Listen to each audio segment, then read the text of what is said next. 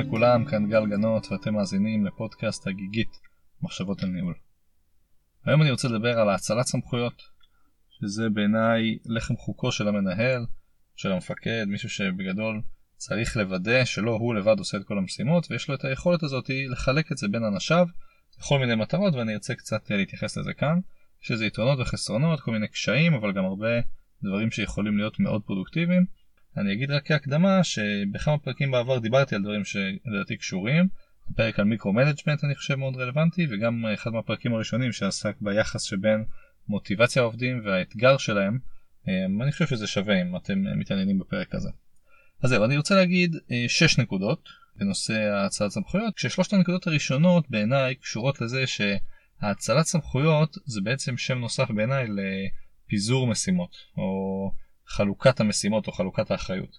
כי הרי ברור שכשיש משימות, מן הראוי שנפזר אותם או נחלק אותם בין כל האנשים שיש. נכון? זה יהיה די מוזר שיהיה לי בן אדם אחד שיעבוד מאוד מאוד קשה והרבה אנשים שישתעממו.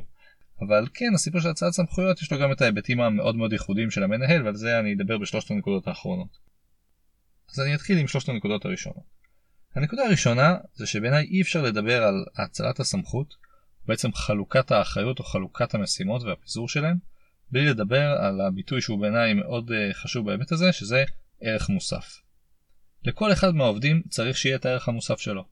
זה גם בסדר שיש שני אנשים שהם דומים ויש להם ערך מוסף שהוא דומה, אבל בסוף רוב האנשים הם שונים, בוודאי שמדברים על עובדים באיזושהי מחלקה מסוימת שכל אחד יש לו את הרצונות שלו והמחשבות שלו ואת ההיסטוריה שלו, את הניסיון שלו.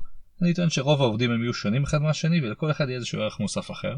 ובכל מקרה בוודאי ובוודאי שיש את ההבדל הזה בין המנהל לבין העובדים. ולכן אחד הדברים המשמעותיים ביותר שאנחנו צריכים לחשוב עליהם בהיבטי חלוקת האחריות או ההצלה הזאתי היא מה הערך המוסף שאמור לבוא לידי ביטוי. לצורך העניין אני כמנהל הצוות סביר שאתעסק בנושאי כוח אדם או משאבים הרלוונטיים לצוות. עובד זוטר בצוות שלי כנראה פחות יעסוק בזה. ולכן ברור שכשמדובר עכשיו על נושאים שהם יותר בביתי המשען, כאילו משאבי האנוש או ההיבטים היותר משאביים של הצוות, ברור שכמנהל אני צריך להתעסק עם זה וזה משהו שלא כדאי שאני אעשה לו הצהרת סמכויות. כי זה משהו שלעובד שלי אין ערך מוסף בו. אין בטח אין לו ניסיון בזה, אה, וגם לא בטוח שיש לו את הראייה הנכונה. אפשר לדבר בהמשך על אולי זה שאני רוצה לפתח אותו לשם, אני אתייחס לזה בנקודות הבאות, אבל הערך המוסף של העובדים בוודאי לא יהיה בהסתכלות הרוחבית על כל הצוות ממעוף הציפור, כי הרי זהו תפקידו של המנהל. מאידך יש עובדים מסוימים שיש להם איזושהי יכולת שהם פיתחו לאורך זמן, וזה הערך המוסף שלהם, ואני ארצה לרכז ולמקסם על זה.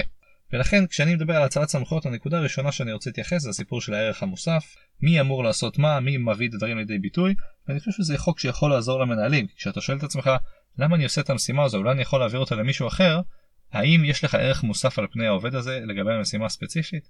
אני חושב שבהרבה מאוד מקרים מנהלים נהנים לעשות משימות שהם עשו בעבר והם לא שמים לב שגם העובדים שלהם יכולים לעשות את המשימות האלה. אולי בהתחלה הם יעשו את זה פחות טוב אבל עם הזמן הם ישתפרו. אז זו הנקודה הראשונה הסיפור של הערך מוסף בעיניי המשימה של המנהל צריכה להישאר של המנהל אם הוא מבין שלא יש את הערך המוסף על המשימה הספציפית הזאתי וזה משהו שאם הוא לא יעשה אף אחד אחר לא יעשה. וזה הנקודה הראשונה ערך מוסף. הנקודה השנייה זה שבאופן כללי ברירת המחדל שלי אישית היא להאציל. בוודאי שזה נכון שאני מנהל מנהלים זה נכון בעיניי גם שאתה מנהל עובדים. המטרה היא לחלק ולאזן את המשימות בין כולם. ושוב בהנחה שהערך המוסף זה משהו שאנחנו מסכימים איתו הנקודה הראשונה המשימות צריכות להתבזר בין כולם, ואני צריך לקחת את הדברים שהם יותר רלוונטיים אליי, אבל ברירת המחדל שלי היא להאציל. כלומר השאלה היא לא למה להאציל סמכויות, השאלה היא למה לא להאציל סמכויות. ברור שאני צריך לפזר את האחריות וברור שאני צריך לחלק את המשימות כי הרי ככל שיש לי יותר אנשים והם יעבדו בעומס יותר גבוה ביחד נצליח יותר בעיניי חלוקת האחריות הזאת היא גם חלוקת המשימות. ואם אני כמנהל רוצה להחזיק את הדברים אצלי ואני יוצא מצב שאני עובד מאוד קשה והעובדים שלי פחות אז לדעתי אנחנו מפספסים כאן איזה משהו ולכן הנקודה השנייה היא שברירת המחדל היא להאציל. השאלה שצריכים לשאול היא למה לא להאציל. ושוב בעיניי זה מתחבר ישר לסיפור הזה של האיזון כלומר אי אפשר לדבר על שברירת המחדל היא להציל ולא לדבר על זה שהרצון שלנו גם כברירת המחדל זה לאזן בעומסים את, את כל העובדים שלנו כדי שכולם יעבדו בגדול באותה עצימות. אז זו הנקודה השנייה. הנקודה השלישית שאני רוצה לדבר זה שלא כל המשימות הן משימות כיפיות. יש משימות שהן משימות מבאסות. ואני חושב שגם כשמדברים על חלוקת האחריות, האצלת הסמכויות או פיזור המשימות, צריך לוודא שלא מתרכזות יותר מדי משימות מבאסות או משוויזות אצל בן אדם ספציפי. אמ, וכאן אני חושב גם בא לידי ביטוי האצלת הסמכויות כי אם אני אחליט שאני כמנהל לא רוצה לעשות את המשימות הלא כיפיות ואני אחליט להעביר אותם לאנשים מסוימים, אפילו לבן אדם אחד ספציפי, ברור שזה לא יהיה טוב. הוא לא ייהנה מזה, הוא גם יבין שיש כאן איזושהי בעיה. עכשיו יכול להיות שהבן אדם הזה טוב במשהו ספציפי וזה, ואנחנו רואים בזה משימה שהיא פחות אה, רלוונטית לנו והוא לא נהנה ממנה, יש כל מיני מקרים קיצוניים. אבל באופן כללי, משימות מבאסות צריכות להתפזר בין כל האנשים. לא כדאי למנהל להעביר את כל המשימות המבאסות לאנשיו, זה לא ייתפס בעין יפה. ואני חושב שיש פה איזשהו גם דוגמה אישית שאתה יכול גם כמנהל לקחת את המשימות שהן המשימות הפחות כיפיות. אבל בהקשר הזה הנקודה השלישית שאני רוצה לדבר עליה בהקשר הצלת הסמכויות, ראוי לוודא שהמשימות הלא כיפיות או הפחות מהנות מתפזרות בין כולם, לאו דווקא בהקשר מי מנהל ומי לא מנהל. אני חושב שהזמן של כולנו חשוב, אולי המנהל רואה בעצמו מישהו שיש לו יותר השפעה, אז הזמן שלו בעיניו נתפס כיותר משמעותי, אבל זמן בעיניי זה משאב שיש לכולם, ואני חושב שצריך לכבד גם את הזמן של אנשינו, ולא לקחת אותם למקום של בוא אתה תעשה את המשימות המבאסות ואני אעשה את המשימות הכיפיות, לא זו הדרך לשמר עובדים לאורך זמן. אז זהו, שלושת הנקודות הראשונות בעיניי, כמו שאמרתי, אני יותר מתייחס להצלת סמכויות כפיזור משימות וחלוקת האחריות כדי שכולם יעבדו בצורה מאוזנת. דיברתי על הערך המוסף שצריך להנחות אותנו, כל עובד צריך לקבל את המשימה שהוא אישית יש לו את הערך המוסף בה. הנקודה השנייה הייתה שברירת המחדל היא בוודאי שיש להציל את הסמכות ולחלק את המשימות ואת האחריות, כל עד אנחנו בהנחה שאנשים מאוזנים. אה, והנקודה השלישית זה שהמשימות המבאסות האלה חייבות להתחלק בין הרבה אנשים, מן הראוי שגם המנהל ישתתף פה ויחזיק את האלונקה כדי להראות שהוא כאחד האדם וגם הוא עושה את הדברים האלה. אני חושב שזה חשוב אמ, וזו דעתי לא חייבים להסכים איתי. בעיניי ראוי לחלק את זה בין כולם. זהו, זה שלושת הנקודות הראשונות ללא קשר משמעותי לתפקיד המנהל כאן. שלושת הנקודות הבאות דווקא כן ייכנסו לזה. והדבר הראשון שאני רוצה להגיד בהקשר הזה זה שאני מכיר שלמנהלים יש איזשהו אינסטינקט לעשות את הדברים שהם טובים בהם. הרבה פעמים מנהלים הגיעו לתפקידם בגלל שהם היו טובים באיזשהו משהו ספציפי. לצורך העניין, בתפקידם כעובד. אז יכול להיות שהיה עובד מצוין שהתקדם מאוד יפה וכולם העריכו אותו ובגלל שהוא היה עובד כל כך טוב אז גם מינו אותו עכשיו למנהל. עכשיו כמנהל הוא רוצה עדיין להראות שהוא יודע מה הוא עושה ואיך הוא עושה אז הוא ממשיך לעשות את המשימות שהוא עשה מאוד טוב כעובד. וכאן אנחנו נופלים כי תפקיד המנהל ותפקיד העובד כבר לא אותו תפקיד. לצורך העניין אם דיברתי על ערך מוסף כמנהל יש לך כבר ערך אחר אתה יכול לעשות דברים או אתה צריך לעשות דברים שלאו דווקא עשית כעובד. ואני חושב שלמרות שזה יכול להיות מאוד כיף ומאוד נחמד המנהל צריך לדעת שיש דברים שכשהוא יתקדם לתפקיד ניהולי הוא כבר לא צריך לעשות. וצריך להיזהר מהרצון הזה לעשות את המשימות בעצמך כי אתה יודע שהם יתבצעו מאוד טוב. יש לזה כמובן את הבנפיט של זה קורה מהר, זה יקרה איכותי, ולפעמים באמת צריך לעשות את זה. גם דיברתי על זה בפרק של ה micro-management. לפעמים אתה צריך להיכנס ל bits and bytes, אוקיי? להיכנס לרמה הכי טקטית ולוודא שזה קורה, כי זה פרויקט סופר חשוב, יש לזה כל מיני השלכות, אבל באופן כללי אני אומר צריך להיזהר מהרצון של המנהל לבצע לבד את המשימה. אמ, עכשיו זה יכול לקרות משני מקרים בעיניי זה יכול לקרות בגלל שזה כיף לך לעשות את המשימה הזאת כי אתה רגיל אליה כי אתה יודע שאתה טוב בה אתה יודע שאנשים יסתכלו עליך בהערכה והערצה ויגידו וואו איזה טוב הוא עושה את המשימה הזו זה יכול לקרות מחשש שאתה פשוט לא סומך או לא מאמין לעובדים שלך ואתה מייצר איזשהו מצב של אני חושב שהם יעשו את זה כנראה לא מספיק טוב עדיף שאני אעשה את זה הפעם. עכשיו לפעמים יש מקרים שזה נכון זאת אומרת אין פה קו שהוא תמיד נכון אבל באופן כללי אני הייתי מציע להיזהר מהרצון הזה של המנהל לעשות את המשימות בעצמו כי הוא יודע שהוא יכול לעשות את זה יותר טוב מאחרים.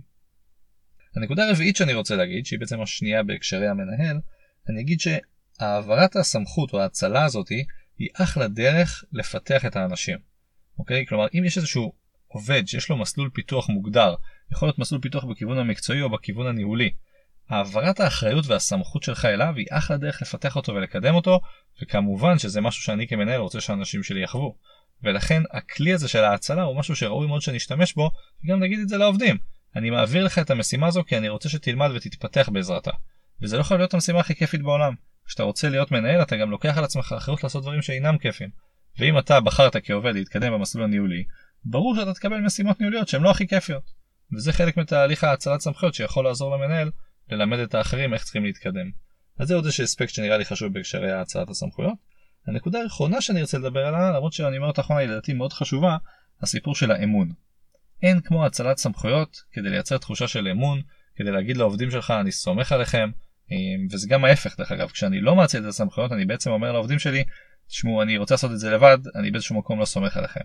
אמ, עכשיו גם כאן זה לא תמיד המקרה, כי יכול להיות שאני לא מעביר את הסמכות כי אני חושב שלי יש את הערך המוסף, אבל בעיקר בכל מה שקשור להצלת סמכויות, בטח בהקשרי האמון האלה בסוף, לדבר עם העובדים, להסביר להם מה שאתה עושה אה, ולהגיד שהסיבה הזאת של ההצלה נובעת מכל מיני דברים כמו הערך המוסף כמו זה שאתה רוצה לפתח אותם, או בעצם שאתה מאמין בהם ואתה רוצה להעביר להם את המסר הזה. אני סומך עליך, אם תעשה טעות, זה בסדר, כמו שאמרתי בפרק על טעויות, רק הקפד לעשות טעויות חדשות. אז זה בעיניי מה שיש לומר על האצלת סמכויות. אני רוצה רק להגיד עוד דבר אחד, שנשאלתי על ידי אחד מהמאזינים, בחור בשם אה, מעיין, ששאל אם עושים האצלת סמכויות, איך אני יוצר מצב שבו העובד לא חושב שאני זורק עליו את המשימות שלא בא לי לעשות. אז התשובה שלי לשאלה הזאת היא, תמונה בחלק מהנקודות שאמרתי עד עכשיו, והדבר המשמעותי ביותר שאני חושב שיענה זה להסביר למה אני עושה את ההצעת סמכויות. אם אני פשוט הולך לעובד ואומר לו, תשמע, אני רוצה שתעשה את המשימות האלה, אז הוא מסתכל, הוא אומר, רגע, אבל זה המשימות שאתה עשית עד עכשיו, אז מה בדיוק קרה פה ולמה? אני חושב שכל פעם שאנחנו אומרים משהו לעובדים שלנו, באמת, כל פעם, צריכה להיות לנו סיבה מספיק טובה למה אנחנו עושים את זה. וראוי גם שנחשוב טוב לפני שאנחנו אומרים לעובדים שלנו משהו לעשות. ואם יש לי סיבה טובה, אני גם צריך להיות יכול להסביר לעובד מהי הסיבה הזו. זה לא חייב להיות מיידי, זאת אומרת אני יכול גם להסביר לו בדיעבד, כי יש לפעמים מקרים שאתה צריך לרוץ מאוד מהר ואין לך את הזמן הזה, אבל בעיניי ההסבר צריך להגיע. ואם החלטתי להאציל סמכויות לעובד שלי, זה יכול להיות לי כמה סיבות משמעותיות.